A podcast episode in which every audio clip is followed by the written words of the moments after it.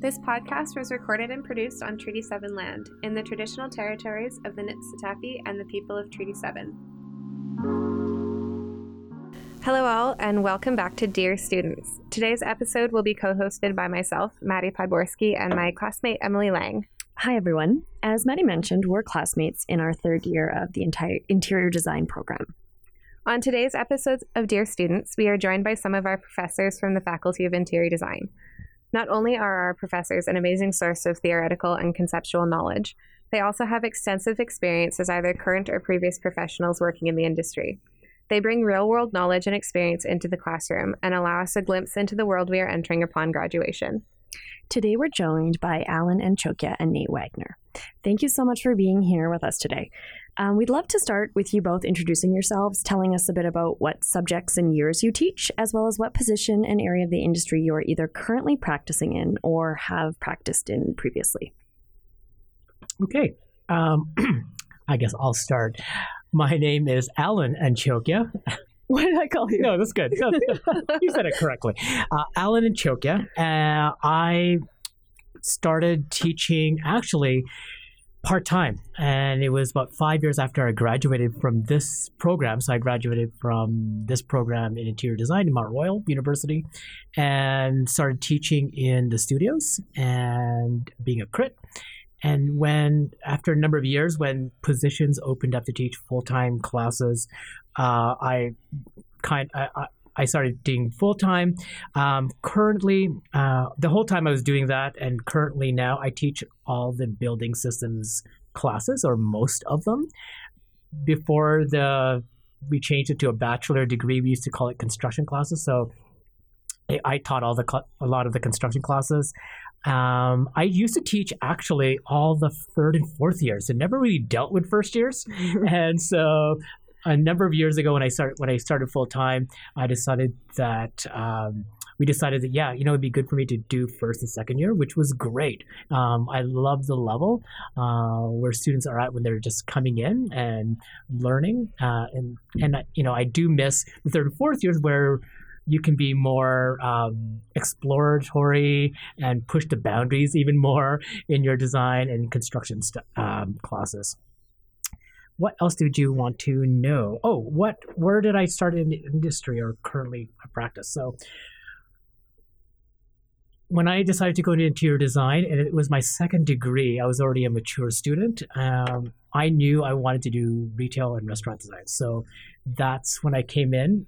That was my goal: finish design retail and restaurant. and so, um, but I actually fell in love after a number of years uh, in the industry with commercial design. And so um, that's where I currently kind of live in many of my designs in when I was working as an interior designer.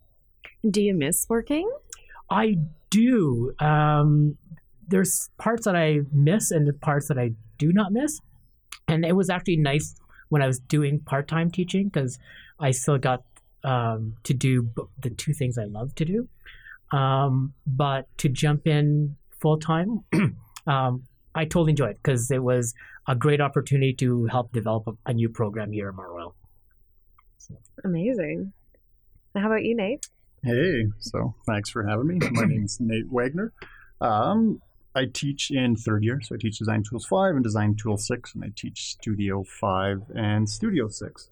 So, for those listening, Design Tools is all about the software and how you can leverage technology to uh, bring across your design intent and how you can use different platforms and different methodologies and try to portray the graphic intent of your design, which is a ton of fun. Uh, I like a lot. It's always kind of continually keeping you updated and helping people troubleshoot odd software problems, which is actually quite rewarding. So. Well, we're glad you're around to help us. Yeah. I think we've all had a like very late night issue. Everyone's like, Nate, oh my God, help me. Uh, and then in terms of industry practice, so I've been teaching at Mount Royal. It's my second full year teaching here. Started during the pandemic, which was quite strange. I bet. Yeah, to no do kidding. the first year online. I'm very happy to be in person because troubleshooting software, you're like, no, move to the left. No, my left. Okay, a little more left. No, not that button. click it and go down. No, not that one. It is. We're familiar with being on the other side of that. Yeah. I have those acid flashbacks. I'm like, oh, don't ask me for help online. Uh, yeah, so you know, it's the second year here being in person with you guys, which is which is really great. Um, prior to that, uh, or actually, I guess prior to teaching wise, I had taught at ACAD for about six years uh, in the continuing education department. So, I did, yeah, it was kind of 2012 on, which was was a lot of fun. It was different. It was mostly graphic design stuff, evenings and weekends. Uh, pretty different vibe because most of the people there are professionals who are you know marketing people who want to learn about graphic design to, to supplement their knowledge. So that was pretty different. That was fun. And then for a couple of years, I taught at U of C at uh, SAPL, which it's called now, School of Architecture, Planning and Landscape. And I taught in the master's program for landscape design, doing something akin to design tools. Wow. Yeah. So, yeah. And then actually, I saw that there was an opening, and I'm like, oh, I'd love to be a full time teacher. There's it's a, it's a very different vibe. So I applied, and for whatever reason, fooled them, and they hired me. uh, so I'm uh, associate professor right now on a tenure track for five years. So Wow, that's so, amazing. yeah, hope to stick around. And so, do you still work in private practice? I do. So I'm an associate at MBAC, the Mark Boutin Architectural Collaborative. I've been working there since 2012, and I started as a, as a student in my master's degree, and then graduated and stuck on there, and have been there ever since. And yeah, that's uh, super rewarding. We do um, we're a critical practice, and so we try to approach the design focused work and how that furthers the built environment and at a kind of a variety of scales. Uh, so we do a lot of public works. We do the odd, you know, residential here there, and majority is commercial. So for the city of Calgary and predominantly the city of Edmonton in the last few years, doing everything from doing a soccer center right now. We just finished a library in Calgary. You've done the Inglewood Bird Sanctuary. Did a couple buildings for the Edmonton Valley Zoo. So uh, a wide range, no no specialty, but focusing on how the built environment can kind of enhance the human experience, regardless of scale. So Amazing. And you have your master's in architecture, is that correct? yeah, actually, Alan and I graduated together. Yep. Ah, got a couple architects in here. Mhm. well, I do have a question on that note. So, you went to school together. Yes. That's where you met. yes. Can you tell us something about the other that students might find interesting, Dun, dun, dun. Oh. funny, Everybody out of was character, jealous. anything? Yeah, sure. Everybody was jealous of Alan because he was very talented. Oh, okay. Yeah, I was very insecure around him. Um, so. Nate actually, um, I don't think I, I think you're still doing it capoeira Yeah, yeah. on the Oh. right. You No I saw you do some da- um your group Yeah. dance at some of the festivals that we had bef- pre-COVID or post pre-COVID Yeah. uh, in those um, in the kind of those shows, uh, community. Yeah, dance, the Lilac Festival. Lilac and- Festival. Yep. Yeah, So- Capoeira is like the street dance Yes. fighting. Brazilian Bra- dance Brazil. fighting. Yeah. Yeah. that's right. yeah. That's really cool. Yep. Yeah. Oh, I don't think we would have known that. yeah. So thank you, Alan. We'll have lots of We'll have to follow up do some questions cup- about yeah. that. Yeah, we'll have to do some. You might have to take the class into a capoeira Yeah. class. Oh my goodness, that would be so fun. I'd really like to see everyone flinging around the room. That'd be great. So, just back to some of the work that you do at the firm, I guess two questions out of that is first one being how do you balance that if you're a full time professor here and you're still working? Um, and also, do you have a favorite project that you've done that would be worth sharing? Yeah. Uh, the the balancing is tough. It's a lot of work and it's constant. Uh, I mean, so the the teaching stream that I that I'm on also tries to bring in research, and so like my boss Mark, who was a professor of Alan's, you try to partner research and critical design with teaching, and so you one informs the other. And so when I am able to teach you guys, I try to think of things critically and how do they get resolved in practice. And so when I'm then building, or when we're building as a firm, we try not to just do, okay, we're going to do bare minimum, let's get it done, let's get it built. We take a lot of pride and we, we try to push the things that we tell you guys conceptual design, rigor, because we fervently believe that that actually makes a difference in the built environment. And that approaching architecture, interior design, design in general, from a conceptually robust perspective, where you do forefront the human condition and you try to push the boundaries, makes for better placemaking. And so there's a really nice partnership between the two. Uh, it is tough. It's a it's a lot about structure and just not taking a ton of time off and trying to do both. Um, but I enjoy it. I think it's rewarding. I really love teaching.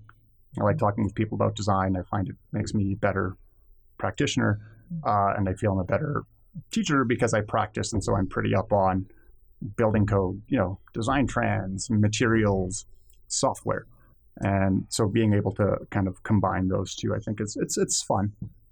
Uh, yeah, I enjoy it. In terms of favorite projects, that's a tough Yeah, that's one. a loaded one.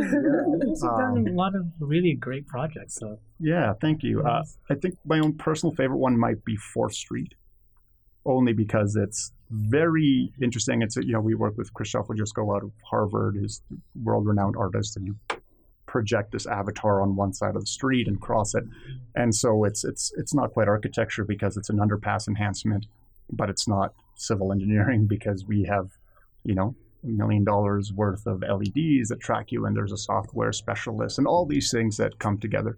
And then to see it done, I thought was was very interesting. It was a very challenging project, uh, and so the reward of a project that's completed is is really up there. So and how about you, Alan? Favorite project? Um, my favorite project when I was in practice was Sprung Instant Structures. Uh, we had a chance to design. They were moving from their office here in Calgary, uh, in the inner city, and they were in this old building um, on 10th Street near a Mountain Mountain Equipment Co-op, really rundown place, and they were going to build a brand new corporate head office or international head office in Mhm. Aldersyde, down south in Calgary. And the interesting thing, why I love that project was because it was my first project kind of solo or leading a design team. And it was the first time that I was thro- kind of just thrown in and go, and here, present present to the you know the company and the client and it was I, I put the designs together and and I thought my boss was going to present what I the material boards and all the renderings, Mm-hmm. but he looked at me and, and go, You did the design, you can go present it. And I was not prepared. Wow. But it was exhilarating and frightening at the same time. And I, I still remember that day. We're in this small room, similar to this. I had my eight material boards and or presentation boards together and just started talking. And it was so amazing uh, because and frightening because it was something totally different from what they are were naturally going to have thought for themselves because they were in this old building and what they Mhm. wanted to do was I don't know if you know Sprung instructors you know the the big um, the golf dome Oh yeah. Yeah. yeah. they're the ones who make those or provide. They're, they're one of the big Oh. suppliers around the world for those. So what they wanted to do was actually build a corporate office in one of their own structures. So that was the neatest thing because you know to showcase what you do, and you're actually going to create your own interior, uh, your corporate office inside it was incredible. That structure is just um, plastic, basically. So it's not a regular regular type of wall where it's just solid. It was plastic. So we had to build the entire interior office and manufacturing within this kind of structure. So we had a lot of freedom to do uh, what we wa- what we wanted to do, and it was designing.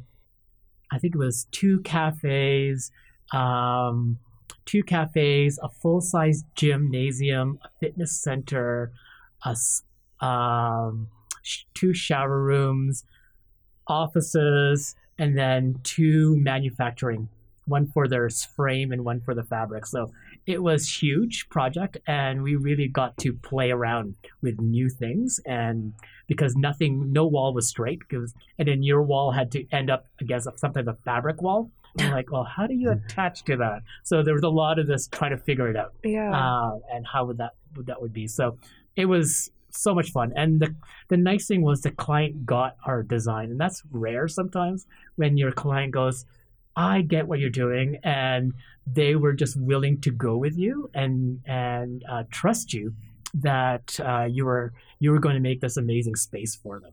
Um, so that was great, and and that was very rewarding. In the end, it was about two and a half years, about two years when it was t- when it was fully done, and so that was probably my one of my favorite projects where I think that pushed me over the edge. Where oh, I really want to do architecture.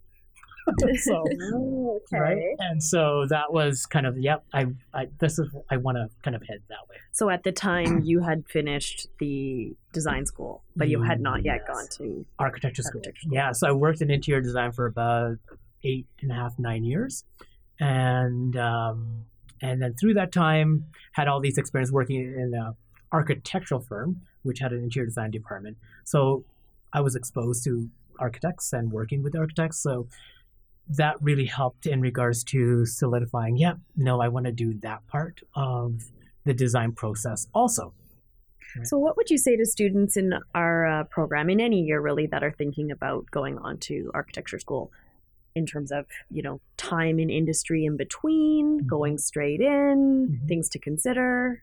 it really depends on what your goal is and like in the end or what type of work you want to do and i would say test things out. You know i don't think it's a rush. I actually that's why i worked in interior design for a bit because i wanted to see what i c- what there is in interior design what can be done in interiors. Um the only you know people who want to go straight from school into architecture school, that's also another great path. Um, but I think you lose kind of like the real world experience in working in that field, Mm-hmm. right? And so I think, um, and you know, to be, you know, and as an architect, you can do interiors, and that's. Uh, but I think with interiors and uh, as the basis, uh, for me was projects were faster, so you got to see your projects um, completed in a faster period of time, and there was more design. Um, when you got into architecture, or when I got into architecture, it depends on who you work for. Mm-hmm. Sometimes it's very, um, you know, there's very little in the design part of it, or not a whole lot of time allocated because it's a kind of a typical uh, warehouse project. So there's really, you know, the client doesn't spend all this money for design. So, um, and the projects are much longer um, in the industry. So I find it was a great balance to have both interiors and architecture. Um, that there were times when I can actually delve into interiors a lot more or architecture. Yeah, they're at such different scales, which is really interesting. And I think interior design is such a good basis to get into architecture. Um, it's kind of an odd one because I think architecture's design discipline is really informed by your experience, right? So how you're sensitive to, to different people, to different people's needs, cultural sensitivities, and the more things you see. So, I mean, there's the saying, arch- like 40 architects around 40 is this book that comes out. You know, 40 is considered really young in the architectural profession Mm-hmm. right? And I think having that intermittent time in industry is important. Mine in between my like undergrad and then master's was doing 3D visualization. So working in an architecture firm, just doing 3D visualization, and so you approach it from a different one. But Mhm. the time scales, the application, and stuff are are interesting. And to Alan's point, you know, the the fun thing about architecture or interiors is that everything is always new, which is both great and you know frightening because every new project you're like, oh, I'm using brick for this one. I haven't done brick before. Yeah. Better research it, right? And so it's this kind of odd, continuous learning application in design in both interiors and architecture. Right. But having the basis and the understanding, and I think a focus on people, is is pretty important. I think there's a bit of a divide there between architecture and interior design. If you have the interiors perspective, you do focus more on well that interior space and work kind of work you and have that sensibility when you're now being tasked to design a building on a site, right? Instead of going, well, here's the form, the, the, building and the form on the site, but not think about what happens to the people outside that building, how they experience the building inside. So for students coming out of interior design and um, going into architecture, I think there's, um, like Nate was saying, there's just a different perspective. And I think that was also the nice thing about architecture or the masters of architecture especially the one at UC where, where, where we went, was that all the all our classmates had different undergrads. They weren't Mm. necessarily direct uh, directly related to architecture. So it was so interesting to see people who had finance degrees become architects and artists who became architects or Botany. bot- botany, architects, Botany. right? So That's cool. so their perspective on on space and buildings and form it was was interesting uh, and you got a lot of, of out of that when they're presenting because they come about the same project that we all do but just in a different way yeah, their experiences would color their perspectives and approaches right so much. Yeah. Mhm. And I think you know that's there's an in- interesting separation between architecture school and interior design, maybe because it's a different discipline or from undergrad to master's degree. But interior design is really focused on creating something that solves a problem, right? You're, you're dealing with that at the human scale. Whereas architecture is much more theoretical based almost as a discipline, at least the approach it well at U of when at, at in school yeah for sure when you're in school the approach is very theoretical and honing in on your skills your creative skills because that one um, that one's hard not really learned and it's, it has to be more fostered Yeah. what your skills are all the technical things that you know the, the um, construction drawings or you know the de- uh, lighting and things like you do learn it in school but the the real learning is when you are interning and you really get to a, look at it in a in a real project Mhm. um, that's for me was the same thing in, in architecture school a lot of it was very theoretical and abstract uh, and then the concrete stuff the real concrete stuff came out when you were interning as an architect Oh wow! I would have thought it was really technical, really construction based. there is technical classes you have to take but the big focus for all the studios was very abstract Yeah. um, you have classes in general engineering so that Yeah. you understand what a mechanical engineer does structures electrical. lighting you do have all those classes Yeah, but in terms of, I- would say, our interior design students are much more capable in terms of creating a detailed construction drawing set and understanding that process than someone who's coming out of architecture school. Right. In architecture school, it's very much well, that's required in the job. You have to learn that. Learn it outside of school. Learn CAD outside of school if you need. They're not going to teach you step by step. Right.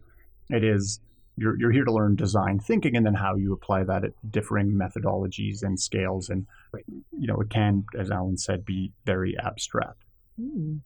I feel like we have that a bit in our program, though. We Mhm. start first years quite conceptual and slowly move into Right. more realistic thinking or figuring out how to create our designs in real life because we've imagined it this way and now we need to create it. yeah, if there's first years listening that are like, why am I doing Mhm. this? You know, random abstract model, just hang on. it, just, It'll it make makes more sense. sense later. yeah and that, most design education is that way and part of it is breaking the preconceptions of what a design has to be or what architecture is or what interior design is because otherwise it's just i do this because you think it looks good and that has issues then with subjectivity and, and uh, appropriateness of a of a design and so you kind of need to understand things at a level based on concept or the vernacular of, of the surrounding and then you manifest that into a design later So it's um, something that I've gotten throughout the years is that I do a lot of curved walls in all of my projects. And even in first year when we were doing concept, it was curves and swirls all over the place. And one of the biggest feedbacks I've gotten is that curves aren't really done in industry because they're really difficult to construct, which I'm experiencing in all of the construction drawings we're doing right now. But what's something that you guys have noticed throughout your teaching experiences that we do in school but isn't really done in practice? I don't think it's there's a hard line that it's not done in practice. It's it really depends on when you're out of school. There's other driving forces that affect the type of design you're going to be providing for your client, and the big one big part of it is budget. The next one, you know, another one is timeline. Um, so it's not like curves are never done uh, in practice because funny enough, I used to do all um, squares and straight lines, gridded. Everything was had a grid. But when I left school, my first pro- my first few projects were all curves. There was not a single straight line in a, this you know a fixture that I designed, and but you had to uh, you just it took more time to Mhm. build to to figure it out to build it. Um, Market Mall uh, Customer Service Center, which the it's all curves, two huge curves. That was one of the first millwork projects that I, I had to I designed, and it was that was tough to figure out compound curves and you know how does the millworker work with their materials to actually create your curves. So that for me that was exciting. So, but it you know the client was willing to go there with you Mhm. um, and uh, provide money, I guess, to build it. Uh, so I don't know your your experience, Nate. Yeah, no, I think that's the biggest difference is that in school you're designing ostensibly for yourself. You want to do something that you enjoy, and obviously gets you a good mark. I'm sure is a thing that the students Little want to do. We'll Um, take them if you want to give them out. But yeah, it's it's harder than that in practice.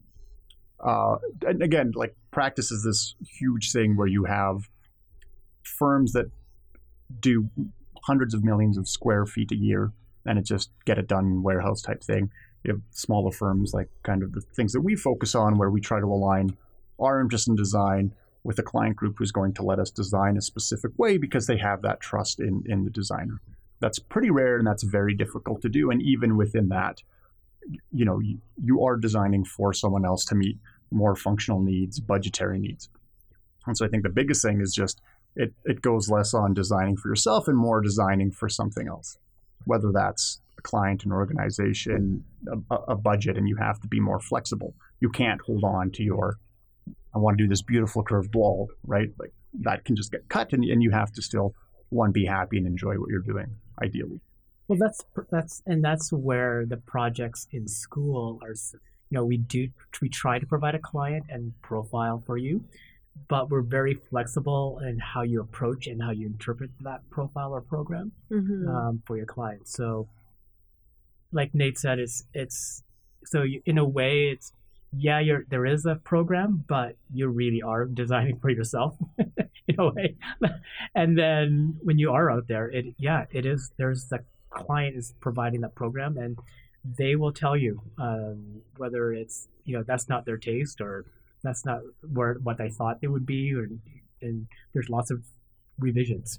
That's yeah, And it's the big challenge is getting someone else to buy into your design. yes, yeah, you do it a bit with us as, as as your professors and teachers on you have to convince us that you understand a concept that you have an idea that relates to the client or the context of Hmm. uh, of, of what you're doing and then that your design resolution will work sure but you know oftentimes for any building i mean i think people don't understand you know you see it on the news and people complain ah, this is costing $10 million what could you do with that? Well it's actually not a lot of money when you think that projects take years and years and years in development and that they take you know a house is upwards of you know $400000 to millions brand new that doesn't include land.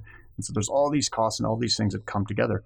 And so whenever somebody's entrusting you with that much money as an interior designer or doing a big building you have to please a lot of people right there's it's never usually even on a house there's a couple and you know you- you're trying to deal with two people but on most commercial projects, or if we do a lot of public work, right, you have the owner, then you have maybe the user group, and then you have you know, five or six different boards, and you have the internal reviews of engineers. So you're presenting your work to 20, 30 plus people. And so making sure that everybody is happy about a design is nearly impossible. Yeah, that mm-hmm. sounds very daunting. You guys both touched on budgets. So to date, that's something that we haven't incorporated into our programs.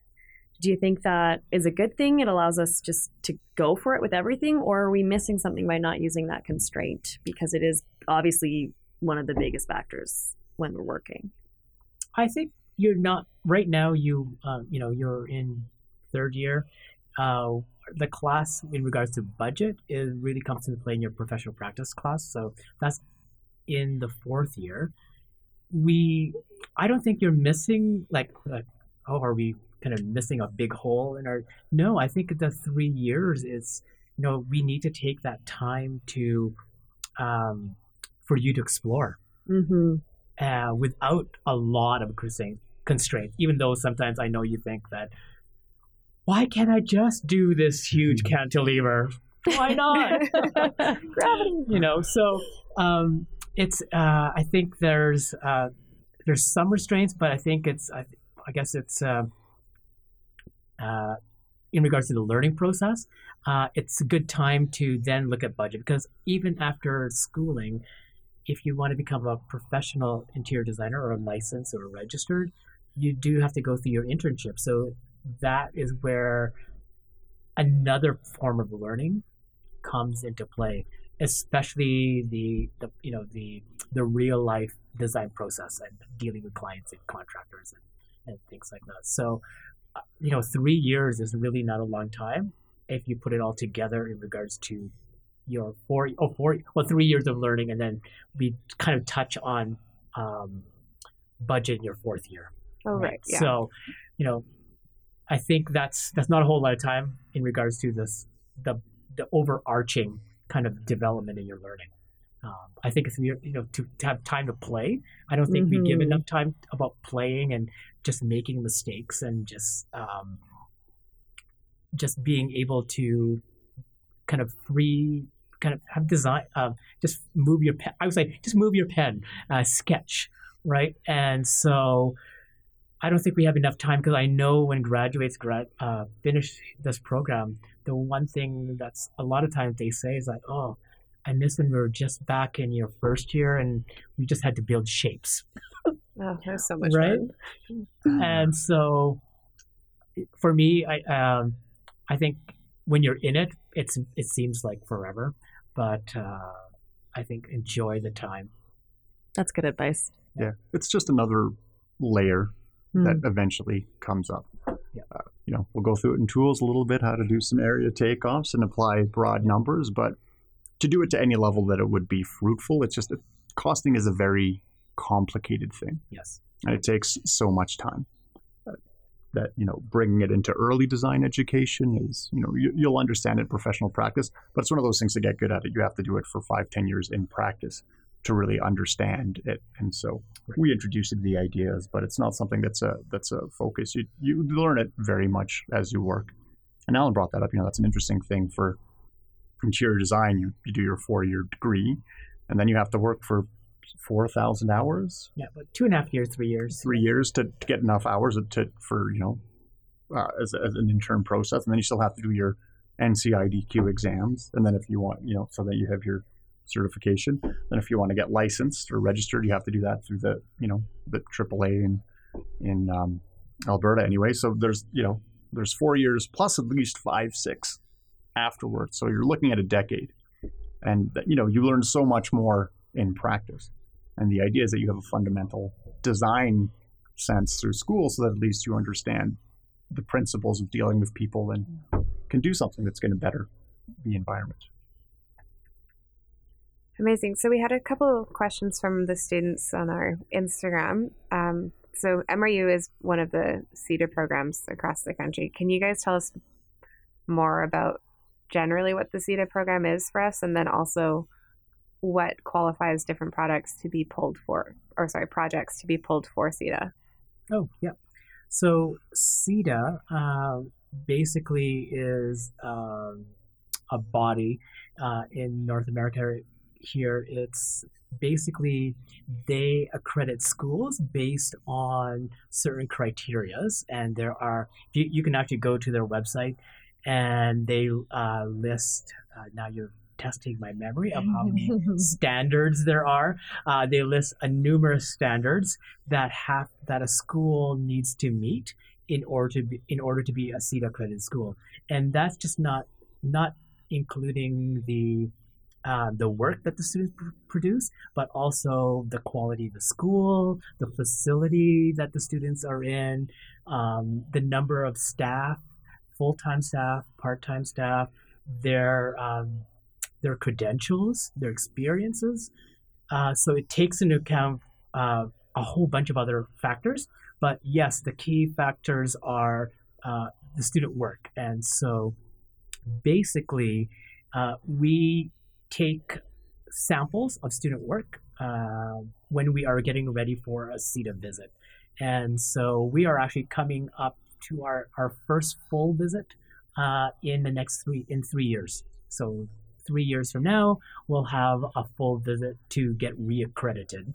And basically, what the pulling we call it pulling the work uh, or collecting work is that CIDA sets a bunch of different standards uh, for each of the subject matters that interior designers, uh, at a minimum, in regards to what we need to teach you and you need to learn, and um, what you a minimum of kind of standards. So we they require, let's say, in lighting, uh, samples of uh, can the students uh, understand uh, color theory.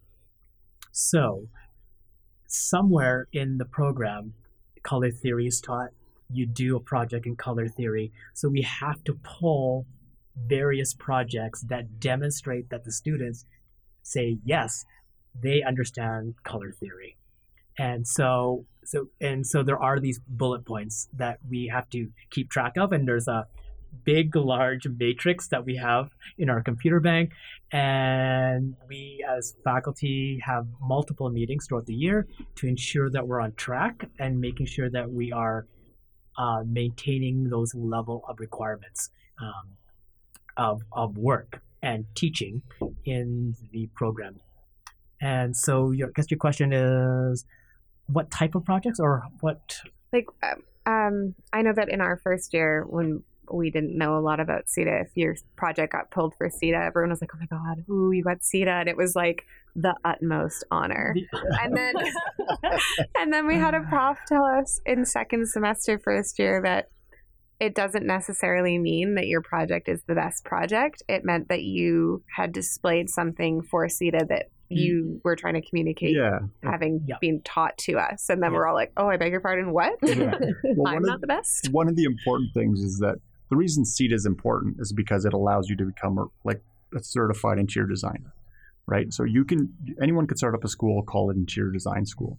If it's not CIDA accredited, so this goes back to what I was talking about earlier, the process of 10 years getting certified.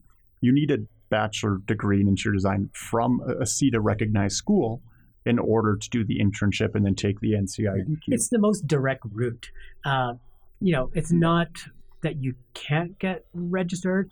It's you have a longer route to get to that registration, and it really depends on jurisdiction. So, in Alberta it's different. In that, you know, BC, the U.S. So you really have to find out what the requirements are in that jurisdiction, Mm-hmm. and the direct route, but you know, is the CIDA accredited school. That way, you don't have to follow this winding path. And MRU is one of three in Canada, correct? 13. 13. 13, Oh, jeez. Yeah. Yeah, I was like, one. we're we're, the only but- one in Alberta. Okay. Yeah, Yeah. So that are uh, CIDA accredited. Yeah. So, But I like because I did Alan's alternate path because my undergrad is Bachelor of Fine Arts, my master's is architecture, so it's Right. not a CIDA accredited one. So I had to have more intern hours, so to speak, in order to be able to take the exam to get certified. So, So- you so people know when they go to a CIDA school, there's this minimum standard of in regards to learning and what we expect that uh, you are getting from us under the school, uh, a, a base level for uh, an interior designer coming out from their four-year bachelor's. Right. Okay. Yeah. That makes sense. So employers know more what they're getting from CIDA schools because I there's guess the so, set yeah. standards. Yeah, Yeah. for sure. And you know, and like you said, it's not necessarily the best project, but there's something in that project that uh, that meets a requirement sometimes, and so we tag that and we catalog it, and it's and so as you can imagine, we have to t- provide at least three to four samples of student work for one particular uh, uh, requirement. So it that's why we take three years Mm-hmm. uh, to do it so that because it, does take a long time to takes hours and hours to catalog and then when they come you have to set up the display and do um, create the re- uh, set up the display and create the report so that they can actually go through because they will observe, they will look at all the projects that you um, that you that we provided. I'm just imagining this like dark room somewhere in the interior design department, we just do have full a of dark projects. room. it's well, we call it the cedar room. I don't Ah, know if yes. you've been there. We have No. several rooms. yeah, now we have several rooms, right? Yeah. I'm intrigued. There's um, one other question from the students. It's kind of a loaded one, though. A little bit. Oh. This was not us. this is not ours. Have you ever had regrets about your career choice?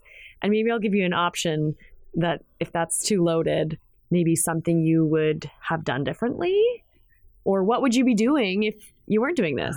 Uh, actually, for me, it's worked out phenomenal. I've, you know, everyone's got regrets in life, but no, I get to practice. I love architecture. I love the projects we do. I love people I work with. I love being a teacher. Um, so no, I mean, if anything, I would have liked to do engineering Hmm. as an undergrad, but I would have wanted to end up in the place I am now. So no, I'm actually very happy. Sorry, not very loaded. Not as juicy if you're really No, happy. yeah. but don't apologize for Yeah, that. I it's think great. that's what we're all, all striving for. Um, I don't know if it's a regret, but I think I think like Nate, if, you know, if I didn't do this job, I would do something different. And so I love. I think interior design, architecture, for me was the overarching thing was I wanted to be in the field of in design. So whatever it is, um, that's kind of the field uh, I want to be in because that's how I kind of live my life. It's about design, the objects that I I know maybe it's a little um, maybe it's a little uh, people always kind of question there's you know there's why I have these objects on my desk and it's like well just because they're designed well and this is you know the form of it and so um, I like to curate Mm. as you guys know uh, um, my uh, the stuff that I have and so but if I did not do interior design I would probably be a fashion designer or a Yeah. choreographer. so That that's my sense. other love I would learn to sew Ugh, Which I can don't know how to sew. You should learn to sew, Alan. Summer project. No, Yes. don't. He'll get scooped up by Armani or something. Taken away from us. It would be a huge loss. So so Alan always dresses so fashionably. Mhm. Actually, that's one thing. I've had multiple people ask me where I think you get your clothes. Custom, tailored. Yeah. No, No? not at all. And I, you know, and that's, uh, I think that you can dress well with any budget. And I've gotten things from Value Village. To this day, I still have it. Uh, uh, things from Primark, um, uh, uh, you know, a fast fashion, but that, that you know, it just certain things just last long. Or um, so, and that's where I was thinking. I was saying that I I've curated my style, I guess. Everybody does. And I've just found the one that works for me and I don't have to think about it. so I that so that that means a lot of black. Dark outfits. So um and I only shop at certain stores just because I know the fit. hmm Um, I know people still try to find their fit, and that for me is knowing the fit. And I just stick. I I almost stick religiously to four or five stores, see, designers love design. Yeah. Yeah. Yeah. thing. and that's In right. every way. in every Yeah. way, and it can be anything. And I think that's the the wonderful thing about our our profession that we're in is that you can take it into various Yeah. um, avenues. But I also find design, like to the question of are you happy? Designers tend to be happier because you take joy in more things, whether it's design of a table or an outfit or right. space. You just enjoy that as a thing. That's hard to quantify, you know, in in some circles in society because it's like, well, what's the purpose of something? Well, Because it beauty can happy. matter and it makes you happy, and you Right. don't- I think that's that's something that's too often overlooked or not considered, right? And I think it's better now because I think people are getting the that's you know we always call the throwaway culture, but I think people now are much more sensitive of what they really have and enjoying those key things um, that we have, so we don't we're not consuming Mhm. a lot more than we used to. I remember when I, I worked in retail, like you know every day, ev I got discounts for uh, for various things. So you bought like you know. 10 flannel shirts because you got the 75% discount. You can tell he was working in the 90s. Yeah. so you know i think I, I, I think the mentality now especially for the younger generation um, they're more kind of focused into these kind of things that are that mean something and i think that's great um, things that are you know whether it's clothes or objects um, i like it when they're when they mean something to people hmm It's the quality over quantity. Yeah. And then if it mean like, uh, who is it? Does it bring you happiness? What is her name? She- oh, Um, Marie Marie Marie Kondo. Kondo. Yeah. Does Well, it does make it you spark happy? joy? Yes. Yeah. It has to spark joy. Yep. Well, on that happy, happy note, um, thank you guys again for both coming in. It was an honor to have you guys, and it's great getting to know you better and discuss, I don't know, whatever pops into our brains. It's Yeah, thank you so much. thank you Appreciate You're it. great Thank you. Great job, guys.